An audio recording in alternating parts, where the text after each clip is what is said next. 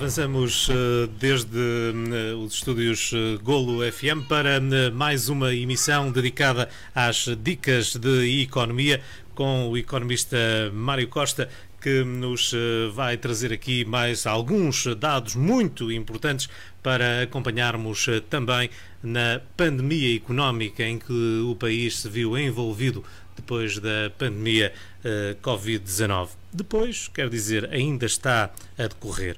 E tem sido, Mário, um rodopio de alterações nas novidades nas linhas de crédito e noutras situações, mas vamos agora às linhas de crédito de apoio às empresas Covid-19. E o que é que convém salientarmos hoje? É verdade, João. Estas linhas de Covid-19 são linhas que o Governo criou de apoio às empresas, nomeadamente às pequenas e médias empresas, no sentido de assegurar a liquidez agora e nos próximos tempos. É preciso voltar um pouco atrás e explicar que a primeira linha que foi criada pelo Governo era uma linha de 200 milhões, depois foi reforçada para 400 milhões.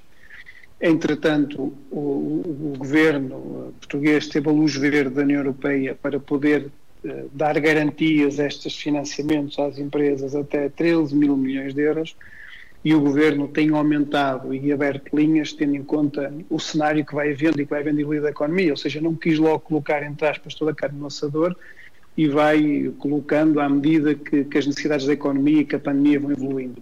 Chama a atenção que já falámos aqui, existem neste momento 4 linhas abertas, uma para a restauração de 600 milhões de euros, outra para o turismo de 900 milhões de euros, outra para agentes de viagens, empresas de organização de eventos e de animação turística de 200 milhões de euros, e agora há uma que também foi alterada relativamente ao que tinha sido inicialmente delineada, que agora se chama-se a linha de apoio à atividade económica.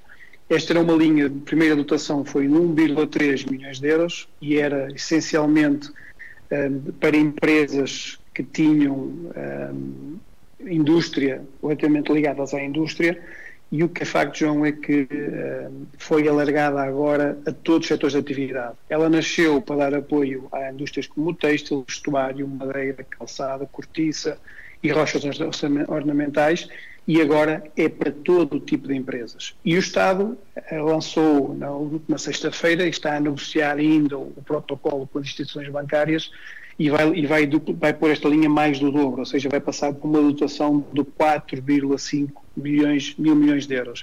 Ou seja, isto é importante para a economia, porque as empresas têm aqui um canal de poder ter liquidez de uma forma muito rápida. E chama a atenção, já tínhamos falado ontem, que estas linhas têm uma garantia do Estado, através das sociedades de garantia mútua, de 90% do seu financiamento, tendo em conta se são pequenas e médias empresas ou grandes empresas. Outra das novidades, e isto é muito importante para os empresários, é que não poderá ser exigido qualquer aval ou garantia, quer pessoal, quer patrimonial, ou seja, não pode ser exigido ao gerente ou ao administrador o aval dele, ou uma hipoteca de um bem patrimonial, de uma casa ou de um edifício, etc. Ou seja, o que o Governo também colocou neste protocolo é que, como eles têm 90% ou 80% de garantia do Estado, não poderão pedir o aval pessoal do empresário ou a situação de uma hipoteca para ter garantias acrescidas. Esta é uma medida muito importante, que eu conhecia muitos empresários que estavam reticentes em poder criar mais dívida, até porque não sabem o futuro e, no limite, se fecharem a empresa é responsável pelas dívidas, outra coisa é ser a empresa responsável pelas dívidas e eles também. Apesar de que a empresa terá sempre que pagar a dívida, esse é o objetivo desta linha de financiamento. Só por umas dicas finais, e já tínhamos falado sobre isto, ou seja, este prazo, o prazo concedido para empréstimo anteriormente era de 4 anos, agora é de 6 anos, ou seja, a empresa pode ter um período em que só paga juros, que vai de 12 meses, agora passou para 18 meses, e o spread que se aplica, ou seja, taxa de juros acima da Euribor que se aplica vai desde 1% para operações a um ano, 1,25% para operações até 3 anos e maiores de 3 anos 1,5%. É importante termos estas indicações da nova linha que vai ser criada e que muito brevemente estará disponível nos balcões das instituições bancárias que aderiram a este modelo. Só uma última nota final, relativamente anteriormente às operações relativamente às linhas, tinham um limite máximo por empresa de 1,5 milhões de euros. Neste momento mantém-se só para as linhas ligadas à restauração e à parte das agências de viagens. As linhas relativamente ao turismo e à indústria, percebe-se bem que a parte hoteleira e a parte da indústria requer mais consumo de capital, subiu o limite por empresa para 2 milhões de euros. Por isso também cada empresa, em vez de pedir no máximo 1,5 milhões, também pode recorrer agora a 2 milhões de euros. Portanto, João, isto tem sido uma evolução constante. Ou Mas seja, é importante, Mário, as linhas têm surgido... Deixa-me dizer-te que é importante lembrarmos os empresários que ouvem que estes valores que as empresas podem pedir estão sempre sujeitos à análise daquilo que foi gasto em salários no ano anterior. Ou seja, esse é um dos fatores principais de análise. É igual ao dobro, pode ser igual ao dobro do valor dos salários do ano anterior. Ou então salários que não são propriamente declarados na folha salarial, mas são, por exemplo, recibos verdes. Sim, João. O Estado também quis criar limites, já falamos aqui também isso nas dicas, é o dobro do salário do ano anterior, ou para empresas que constituíram em 2019 25% dos rendimentos que oferiram. Por isso, isso também são de alguns critérios que nós já falamos aqui, porque não se pode, e tem uma lógica, ou seja, não se pode pedir o que se quer que seja, tem que ter uma racionalidade económica, já falamos aqui isso também nas dicas, ou seja, a empresa tem que explicar para que é que quer o valor e tem que ter capacidade de o pagar no futuro, por isso não é chegar ali e dizer um valor à sorte e as coisas acontecerem.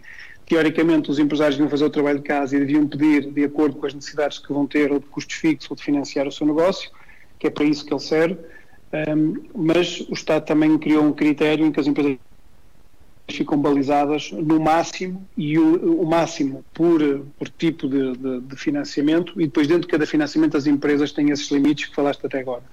Então, isto era uma linha, os pedidos também, só para referir que esta linha nova que sofreu essas alterações, havia pedidos das linhas anteriores, da primeira linha,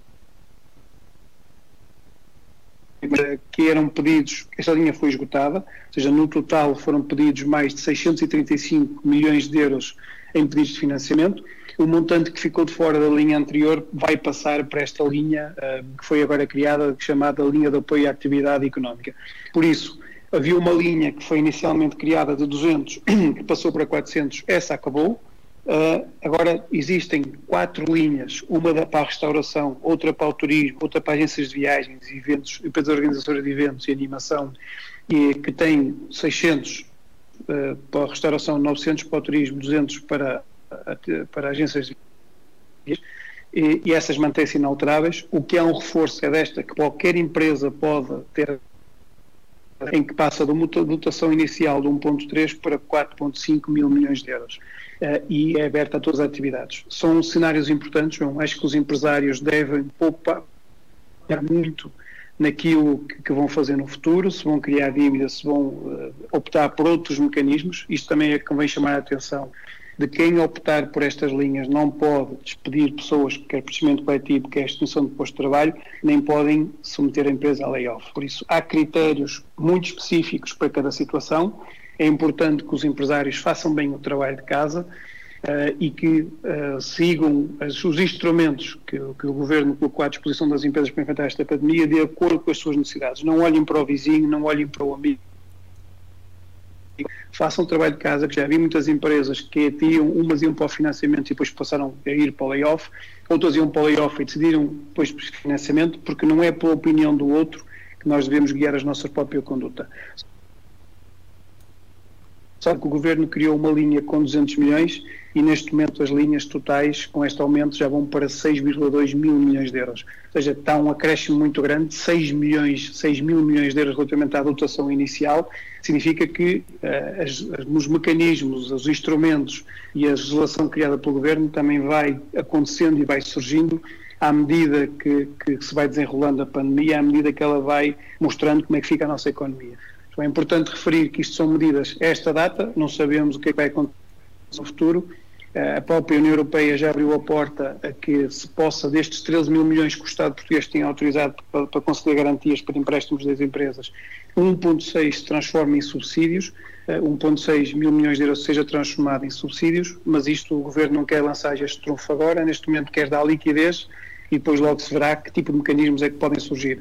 Chama a atenção que ainda existe aqui uma folga de quase 7 mil milhões de euros que o Governo ainda pode acrescentar a estas linhas já criadas, porque a União Europeia já autorizou o Governo português a poder fazer esse tipo de garantias às empresas. E julgo que isso acontecerá numa segunda fase. Entretanto, a Associação Portuguesa de Direito de Insolvências e Recuperação de Empresas pediu uma atualização da Lei das Insolvências. Que alterações é que foram solicitadas? Isto convém recuar um pouco no tempo, ou seja, houve uma alteração na Lei das Insolvências e criou o PER, o chamado PER, que é o Processo Especial de Revitalização de Empresas, um processo extrajudicial. Isto surgiu na altura da crise de 2009, o seu autor foi o Almeida de Henriques, que é atualmente agora o Presidente da Câmara, na altura é Secretário de Estado, e quis introduzir aqui, com base no Chapter 11, que é um processo de reestruturação de empresas que existe nos Estados Unidos, e trouxe-o e adaptou à realidade portuguesa. Isto permite a empresas que não querem ir para a insolvência, mas querem arranjar um mecanismo que as ajude a reestruturar fora de um processo de insolvência. Ou seja, isto é quando as empresas estão na iminência de estar insolventes. Ou seja, só recuando um pouco mais no tempo, antes da criação do PER, as empresas, quando estão em dificuldades, estão na generalidade em incumprimento, teriam que se apresentar à insolvência, ou seja, não conseguiam subir os seus compromissos, e depois ou podiam ir para liquidação ou podiam ser para recuperação. Só que o estigma da insolvência é um estigma muito grande que existe nas empresas portuguesas, e quando um fornecedor ou um cliente vê a palavra insolvente associada a uma empresa, significa que a empresa já está, desculpa lá o termo, na lama e que já não consegue recuperar. Por isso, na altura foi necessário, como houve uma crise generalizada e o estigma da palavra insolvência era muito acentuado, foi também necessário criar um mecanismo mais rápido, um mecanismo célere e eficaz para que as empresas processem reestruturar, que não fosse ao abrigo de um processo de insolvência. Então surgiu o processo especial de revitalização de empresas, que foi criado com um mecanismo certo, mas que, entre aspas, as empresas começaram a banalizá-lo e a usar para adiar o problema e não para reestruturar assim por si mesmo. Isto porque, à medida que quando o processo é despachado pelo juiz, ou seja, quando tu entras num processo especial, ações e execuções ficam suspensas, ou seja, a empresa pode continuar vigente e fica protegida dos seus credores e pode estar no dia-a-dia a trabalhar. O que isto implicava era ganhar aqui um pouco de tempo e chegava ao fim do processo daqui a 6 ou 7 meses, não se reestruturava e voltava a cair. E o legislador também teve necessidade de fazer uma atualização e torná-la mais credível, essa legislação, porque muitas empresas usam para adiar o problema e não para resolvê-lo. Então, em 2016, já no cenário do crescimento económico, houve uma atualização deste processo especial de atualização de empresas, que diz que a empresa, quando entra num processo destes, antes de entrar já tem que fazer um plano de reestruturação, ou seja, para credibilizar mais o processo. 10% dos credores da empresa tem que estar de acordo que a empresa vá para um processo destes de recuperação, e depois tem que haver, inclusive, em outros formalismos, o toque da empresa tem que dizer que a empresa não está insolvente. Por isso, são elementos que são necessários com a legislação de 2016 que não eram quando a legislação foi criada na altura da crise financeira. Isto para quê? Para dar um pouco mais de credibilidade à própria reestruturação e não ficar no ar de que as empresas iam para o PER olhar o problema. Então, o que é facto é que esta associação, o que vem dizer é que esta legislação, que em 2016 foi criada quando havia crescimento económico, já não está atualizada, e que é importante nós, se calhar, recuarmos na legislação para aquilo que ela inicialmente existiu, que foi numa altura também de crise. Isto porque, se tu agora obrigas a ter um plano de recuperação, com este cenário de pandemia, tu não consegues prever o futuro. Ou seja, o que as empresas conseguem é dizer: eu estou mal, não consigo usar as ferramentas que o Governo me deu porque já estava com problemas antes, por isso quero, neste momento, ir para um PER, mas também não consigo, de forma imediata, dizer que plano de reestruturação é que eu vou ter. E se calhar já estou em cumprimento generalizado porque foi uma pandemia que surgiu de um momento para o outro, que já estou numa situação de insolvência, mas não quero ir para um processo de insolvência e quero ir para um PER. Por isso também evitar esta declaração do toque de insolvência. E, por outro lado, os credores, eu não posso dizer aos credores agora que eu vou ser recuperada e pedir-lhes que 10% venham comigo para o PER se eu não sei o que é que vou fazer à minha empresa. Portanto, o que se pretende agora é voltar um pouco atrás à legislação, ou seja, voltar como ela foi criada, em situações de bastante drama, em que as empresas tinham que se reestruturar de uma forma rápida e ficar protegidas para poderem não sofrer ataques dos seus credores numa situação confortável, e atualizar a legislação a situações atuais em que a maior parte das empresas estão insolventes, mas não querem ir para a insolvência, querem se reestruturar, não conseguem fazer o plano.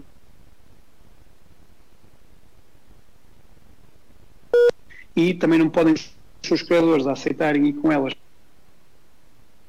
destes, quando ainda não sabem o que é que vão fazer. Por isso, o que se pretende agora é adequar um pouco esta realidade à realidade onde esta medida, este plano especial de revitalização foi criado. Por outro lado, o que também pretendem é que dê a possibilidade às empresas de estarem a hibernar, ou seja, muitas empresas reestruturar a sua atividade ou colocá-la no zero, e permitir aqui no momento em que elas não estão em qualquer tipo de atividade e poderem depois recuperar. Imagina, tens uma empresa agora que não tem atividade nenhuma, que já está muito débil, ela reduzir os custos todos, ficar aqui durante um período de tempo a zeros, não fazendo nada, e depois retomar a atividade assim que ela volta a ter atividade, ou que a economia dispare. João, é importante nós falarmos, e já falámos aqui várias vezes, que este é um mecanismo para empresas que já não estavam muito bem da empresa, quando surgiu a situação da pandemia. Chamámos a atenção também que os próprios mecanismos, por exemplo, de financiamento, nestas linhas de financiamento que falámos anteriormente, as empresas que já estavam com problemas em dezembro de 2019 não podem aderir, porque tem que, o próprio gerente tem que fazer, a empresa tem que fazer uma declaração de compromisso que não estava já em situação difícil antes desta pandemia. Por isso, há muitas empresas que já estavam com outro tipo de problemas, de outra natureza que não a pandemia, que com esta pandemia ficaram numa situação muito mais frágil. Não conseguem ir utilizar os mecanismos de valorizada, ou porque mais dívida não resolve o problema. Por isso tem que ir para um processo de reestruturação mais profunda. Eu vejo estes mecanismos que o Governo criou para combater a pandemia como mecanismos transitórios e temporários, assim como o próprio Governo que disse, e não mecanismos que impliquem uma reestruturação profunda e uma intervenção profunda na empresa. Muitas das empresas precisam disto e, como é óbvio, a legislação tem que ser adaptada. É importante que esta associação continue a fazer forças, porque estou em querer que esta alteração da que existir, porque temos que adequar também a legislação sempre aos tempos que estamos, e as empresas estão a passar por uma situação difícil, e se não tiverem uma legislação também que seja ágil para as ajudar a recuperar, também podem ir diretamente para um processo de insolvência para a liquidação, o que não é bom para o país, nem é bom para o próprio Estado. Porquê? Porque vai ter subsídios em emprego.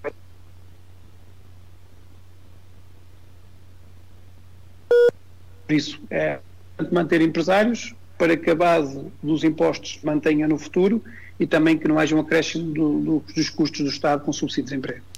Muito bem. A ACT, a Autoridade das Condições no Trabalho, está com poderes reforçados desde que como se iniciou esta pandemia e desde que o Governo lançou um decreto-lei. Nesse sentido, a ACT tem outros poderes para atuar junto das empresas. É verdade, João. Isto nós já ouvimos falar um pouco o Sr. Primeiro-Ministro e o próprio Ministro do Trabalho e do Emprego e do Trabalho, que disseram que iam reforçar os poderes da ACT. Isto porquê? Porque se conjeturava e chegou-lhe aos ouvidos do que havia alguns abusos da situação atual, algumas empresas que até nem estavam muito mal aproveitaram para despedir invocando o Covid. Tu, quando fazes um despedimento coletivo, João, tu tens que explicar quais são os motivos, porque é que aquelas pessoas vão embora e porque é que elas não vão, ou porque é que vão umas e não vão outras, ou porque é que vão todos, e havia aí empresas a pôr o ónus no Covid, quando na prática não era o Covid que estava, não foi por causa do Covid que estavam a despedir. E teve o Primeiro-Ministro que reforçar os pedidos, os poderes da ACT, inclusive ouvimos uma lei que foi criada em que, por decreto assinado pelo Primeiro-Ministro ou pelo Ministro do Trabalho e do Emprego, podem requisitar outros inspectores a outros órgãos e pô-los na ACT para que a capacidade de resposta seja muito maior. Então, o que é que aconteceu agora? O que é que esta alteração mudou? Ou seja, quando se faz um despedimento coletivo, tu tens que notificar os credores e também tens que notificar a Direção-Geral do Emprego e das Relações de Trabalho. O que é que vai acontecer agora? A inspeção, esta Direção-Geral, vai imediatamente notificar a ACT deste despedimento coletivo com toda a informação que ele vai conter, porque quando notificas os trabalhadores que queres despedir ou homem de despedimento coletivo, também tens que mandar toda a argumentação para esta entidade. E esta entidade o que vai fazer é, automaticamente, remete para duas entidades, para a ACT, para que ela possa logo despistar e ver se há situações de abuso, e imediatamente, ou seja, vai ter logo toda a informação do despedimento para perceber se há aqui um abuso de desemprego, de despedimento coletivo de forma abusiva, e também esta informação, para além da ACT, com este colocada logo em pontos de emprego e formação profissional, para que eles possam acompanhar o desemprego destas pessoas e tentá-los colocar logo no mercado de trabalho. Por isso, esta informação, agora, quando é desviada em duas vertentes.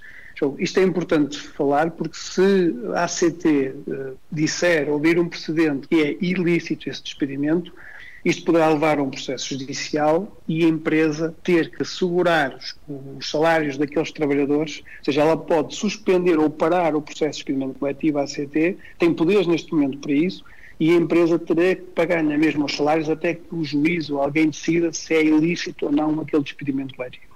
É importante esta chamada de atenção, porque a ACT, para além de ter a informação logo de imediato, pode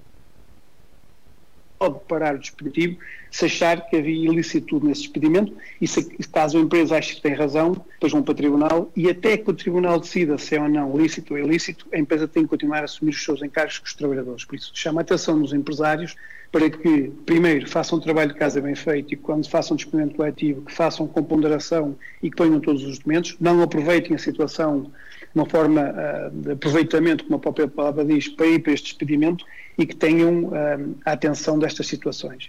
Eu posso dizer, João, que, só para teres um número na cabeça, que já houve 550 inspeções resultantes de denúncias, ou seja, dos próprios trabalhadores. E é importante aqui que os empresários percebam que os trabalhadores vão receber essas cartas, e recebe também a Direção-Geral do Emprego e das Relações de Trabalho. Por isso, a Direção-Geral do Trabalho vai ter o ACT a fiscalizar imediatamente, mas os próprios trabalhadores podem ser os próprios a denunciarem que há ilicitude nisto. Isso só neste momento poderia evocar a situação da pandemia. Já houve 550 inspeções que resultaram de denúncias. A própria ACT criou uma linha aberta direta, que é o 300-069-300, em que se pode ligar para lá, denunciar um caso de despedimento coletivo. Por isso, chama a atenção que os que andam no terreno e vão andar no terreno a ver se há ilicitude. Já não pode haver o chamado chico esperto a aproveitar-se da fragilidade do momento do país e da economia para poder invocar motivos que são reais e que são ilícitos, e que os empresários têm que ter atenção que façam as coisas bem feitas. As coisas podem ter problemas, mas fica mais consciência tranquila um empresário que faça o trabalho bem feito, elaborado, que a probabilidade de ser melhor do que aquele que faz só aproveitando o facto de estar em pandemia e que depois tem o seu processo. Por isso, é importante toda a gente ter consciência que a ACT tem poderes reforçados.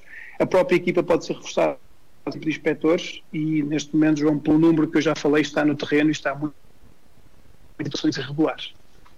É preciso todos os cuidados numa situação como esta e não haver aproveitamento também de um momento de fragilidade. Na passada sexta-feira, 10 de abril, foi publicada uma nova lei com regras de combate e propagação do Covid-19. Conta-nos o que é importante que os empresários saibam, porque também mexe com a economia. Vamos falar aqui um bocadinho para os empresários e para as famílias. São regras que surgem, a lei é a Lei 7 de 2020, 10 de abril, e tem vários regimes, todos eles de exceção e temporários, ou seja, são situações que vão estar por um período de tempo e de exceção, não fica para a eternidade, por isso são regimes excepcionais e temporários. Surgiram várias medidas, aqui vou ressalvar só algumas que são importantes, principalmente até para as famílias. que toca no bolso das famílias e toca também no bolso, entre aspas, dos empresários, indiretamente.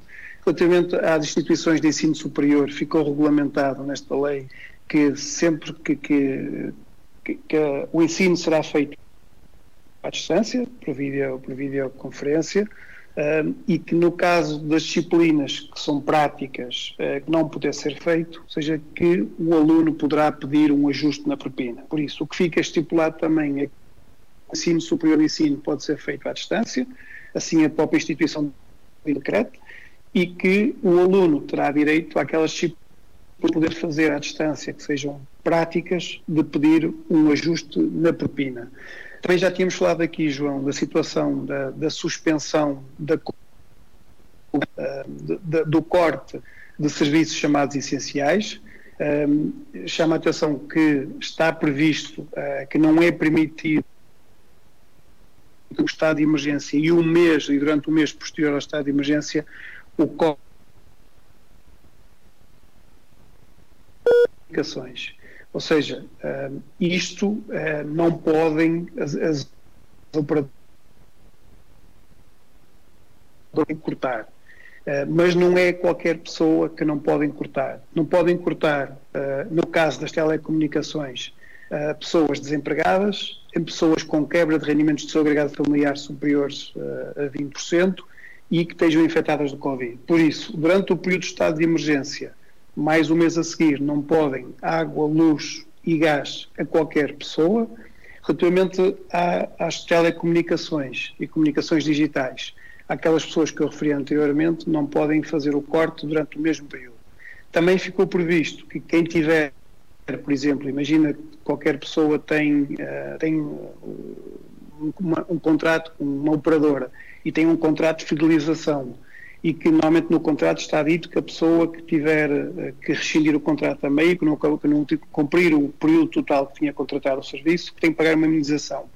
Também está previsto nesta legislação que essa indenização não é pedida e que se tiver um valor em dívida pode ser pago num valor prestacional. Por isso, isto também foi uma introdução que foi feita, nós já tínhamos aqui falado e que agora estamos a detalhar. Relativamente, também já falámos aqui da suspensão... Isto também é válido para empresas ou só para pessoas em nome individual? Isto é só para pessoas individuais, não é para empresas, só para pessoas em nome individual. Muito bem. Isto é válido para pessoas em nome individual. Relativamente à suspensão da cobrança de comissões nas operações utilizadas em plataformas digitais, também falámos aqui ontem, também só é válida para pessoas em nome individual. E aqui também para determinadas pessoas, aquelas pessoas que estão doentes ou em isolamento profilático, os inetos em sua casa a seu cargo, as pessoas que estão em layoff, as pessoas que estão desempregados, a pessoa que viram o seu rendimento reduzido em 20%, e aqui é válido para os trabalhadores independentes que estão a receber o apoio, ou seja, aqueles trabalhadores que tiveram uma quebra, nomeadamente aqueles que trabalham por sua conta, que também tiveram apoio. Por isso, aqui, para além das pessoas singulares, também estão para os trabalhadores que trabalham por conta própria, em nome de empresa, ou seja, como fossem uma empresa. Chama a atenção, João, que esta isenção de comissões, à semelhança do que se faz quando há uma moratória, não basta a pessoa estar quietinha e que o banco não lhe vai cobrar. Por isso, é preciso fazer uma comunicação ao banco, enviar um requerimento ao banco, evocando a legislação que se pretende, e com documentação de suporte, ou seja, que está com layoff, que está doente ou em isolamento profilático, que está desempregado, mostrar que o rendimento baixou, mostrar que era um empresário individual que está a receber o apoio da Segurança Social porque não tem qualquer tipo de rendimento. Por isso, chama a atenção que é preciso estar nestes requisitos e solicitar à instituição bancária a isenção destas comissões. Há muitas pessoas que pensam que isto é um dado adquirido logo imediatamente. Chama a atenção que não é, e que as pessoas têm que ter cuidado, que têm que pedir a suspensão à semelhança das moratórias que é feito com os bancos, que é necessário também haver uma intervenção por parte da pessoa que não quer pagar.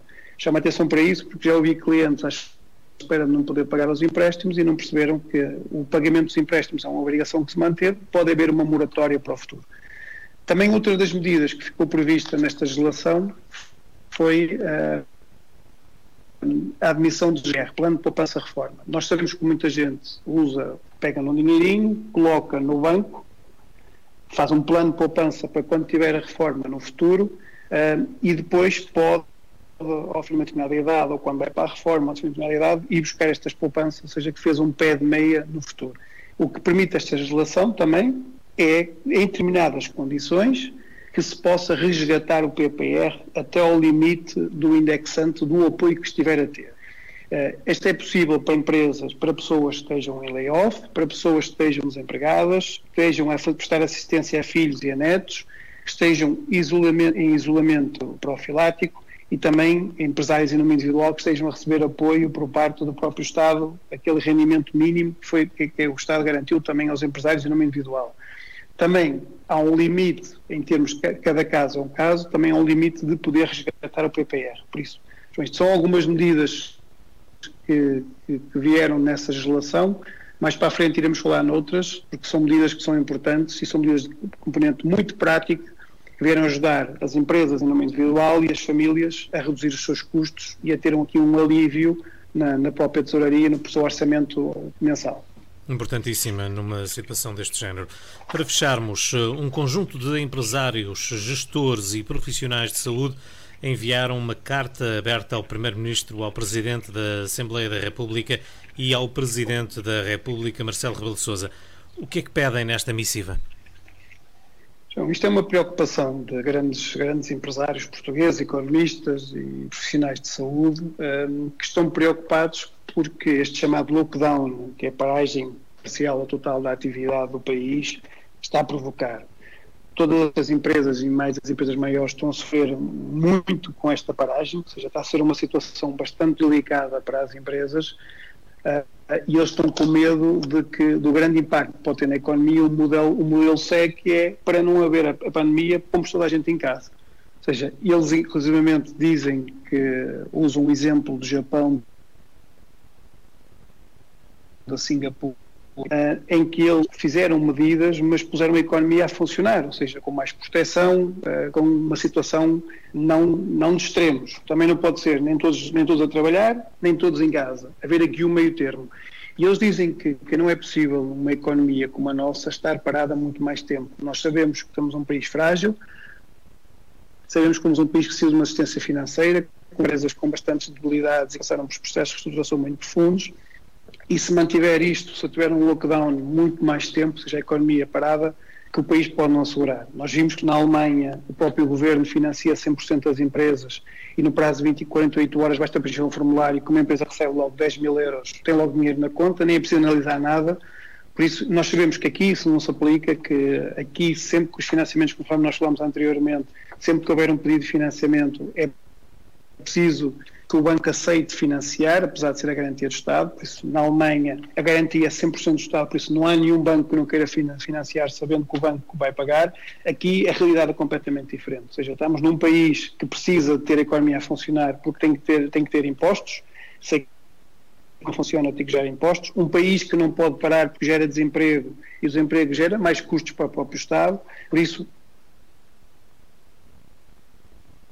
não tem capacidade de estar parado. As consequências são muito piores do que acontece, inclusive a Itália, na própria economia, porque vimos uma situação bastante frágil e de assistência financeira. Já referi aqui várias vezes, era um país que há pouco tempo, em termos de rating de exigências de notação financeira, estava no lixo, e os empresários, como é óbvio, pensadores, estão com problemas. Não é por acaso que o Primeiro-Ministro, economistas, com gestores, com líderes do opinião que estão no terreno e que vão conversar com ele na perspectiva de saber o futuro. O próprio Primeiro-Ministro tem tido alguma cautela, e eu também digo sempre isso. Nós não temos país para parar a economia, não aguentamos. O próprio país tem uma dívida que está sempre a ser renovada e que se não houver receitas do próprio país, a economia para. Não é por acaso que se fala muito da ajuda da União Europeia, porque nós sozinhos não conseguimos ter a força e ter a capacidade de nos financiar a condições que sejam as boas para Portugal, se não tivermos uma União Europeia. E aos exemplos do que aconteceu no Japão e na Singapura, que era manter as pessoas em trabalho, colocar o uso obrigatório de máscara nas pessoas, mesmo que sejam confeccionadas em casa, aquelas pessoas que forem trabalhar, manter a distância de segurança das pessoas na própria atividade que estão a fazer, uma higienização de todos os espaços onde essas pessoas estiverem a trabalhar, testar todos os suspeitos no prazo de 24 horas assim que mantenham sintomas, investir no Serviço Nacional de Saúde para que os doentes que surjam conseguirem ser logo tratados e não haver o risco das mortes que estão a acontecer, e tentar também propor à economia que reinvente a sua forma de trabalhar, ou seja, quando uma pessoa sai à rua, antigamente saía sem nada, surgiu-se com uma máscara. A pessoa chegar a um supermercado, está com 2 metros de distância, a pessoa usar luvas quando chegar ao supermercado, etc, etc, ou seja, reinventar a forma que nós vamos lidar no dia a dia. Isso já acontece nestes países que eu falei anteriormente, na Coreia do Sul, na Singapura e no Japão, e é importante, eles já tinham alguma tradição de usar as próprias luvas, usar as máscaras, e neste momento é importante, João, que isso seja um hábito também do nosso a adquirir, assim como outras regras de desinfecção das mãos, de lavar as mãos várias vezes, etc. É preciso reinventar a nossa forma de estar na economia para que a economia volte à normalidade, ou seja, aos bocadinhos reagir ao ritmo normal e depois possa, além de adquirir a normalidade, tentar ter um crescimento para recuperar este lockdown que está já há 2 meses, vamos para o 2º mês consecutivo. O que os empresários chamam a atenção pelas quebras que estão a ter nas empresas deles é que, por muito que haja apoio do Estado, que as empresas não aguentam e que os empresários começarão a despedir pessoas e a fechar as empresas em vez de estar a segurar. Isso é uma reflexão muito importante, João. Temos que perceber também como é que vai correr a evolução da pandemia. Acho que aqui, acima de tudo, é preciso haver coragem política dos grandes políticos nacionais e internacionais, meramente europeus, de como é que vão retomar a realidade. Eu sei que é mais fácil dizer às pessoas para estarem em casa e buscar financiamento do que estar a mudar radicalmente a situação. É uma situação bastante difícil, ainda por cima a Organização Mundial de Saúde está todos os dias a alertar para que, ainda agora alertou hoje, que esta doença tem uma fatalidade 10 vezes superior a outra doença qualquer. Então, também é importante perceber quais são os interesses que existem por esta Organização Mundial de Saúde, porque sempre que as economias tendem a abrandar um pouco, e os países tendem a abrandar um pouco e a voltar à normalidade, ele vem sempre com alguns avisos para que os países voltem a desacelerar. Este senhor foi eleito e foi lá colocado pela China. Esperamos nós que não haja outros motivos políticos e outros interesses que estejam por trás deste tipo de afirmações e outro tipo de situações. Todos sabemos que a China é o principal fornecedor hoje em dia do mundo, quase que se dá ao descaramento de fornecer os produtos farmacêuticos a quem quer, e nomeadamente os ventiladores, as máscaras, as luvas.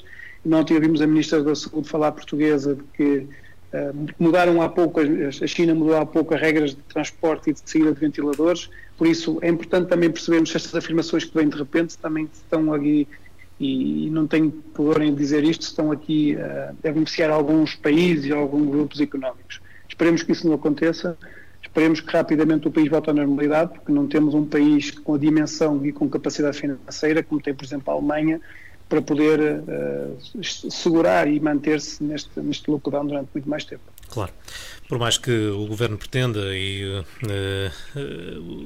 o Estado pretenda dar apoio às empresas e às pessoas, não terá grande capacidade. O economista Mário Costa a ajudar-nos com estas dicas de economia a perceber como vai o mundo, como vai o país e a descodificar aqui algumas das novas medidas e das leis que vão surgindo e que pretendem, de algum modo, vir a apoiar empresas, empresários, famílias, as pessoas em geral, para ultrapassarem este problema da pandemia Covid-19, que está também a provocar uma pandemia económica no país. Numa nova forma de viver, a Covid-19 só veio alavancar a nossa paixão pela mobilidade e por ter a rádio sempre connosco, em casa, na estrada, aqui ou em qualquer outro lugar do mundo. Numa rádio onde o desporto é a prioridade, mas que, por estes dias, não se autolimita e abre horizontes ao resto da atualidade.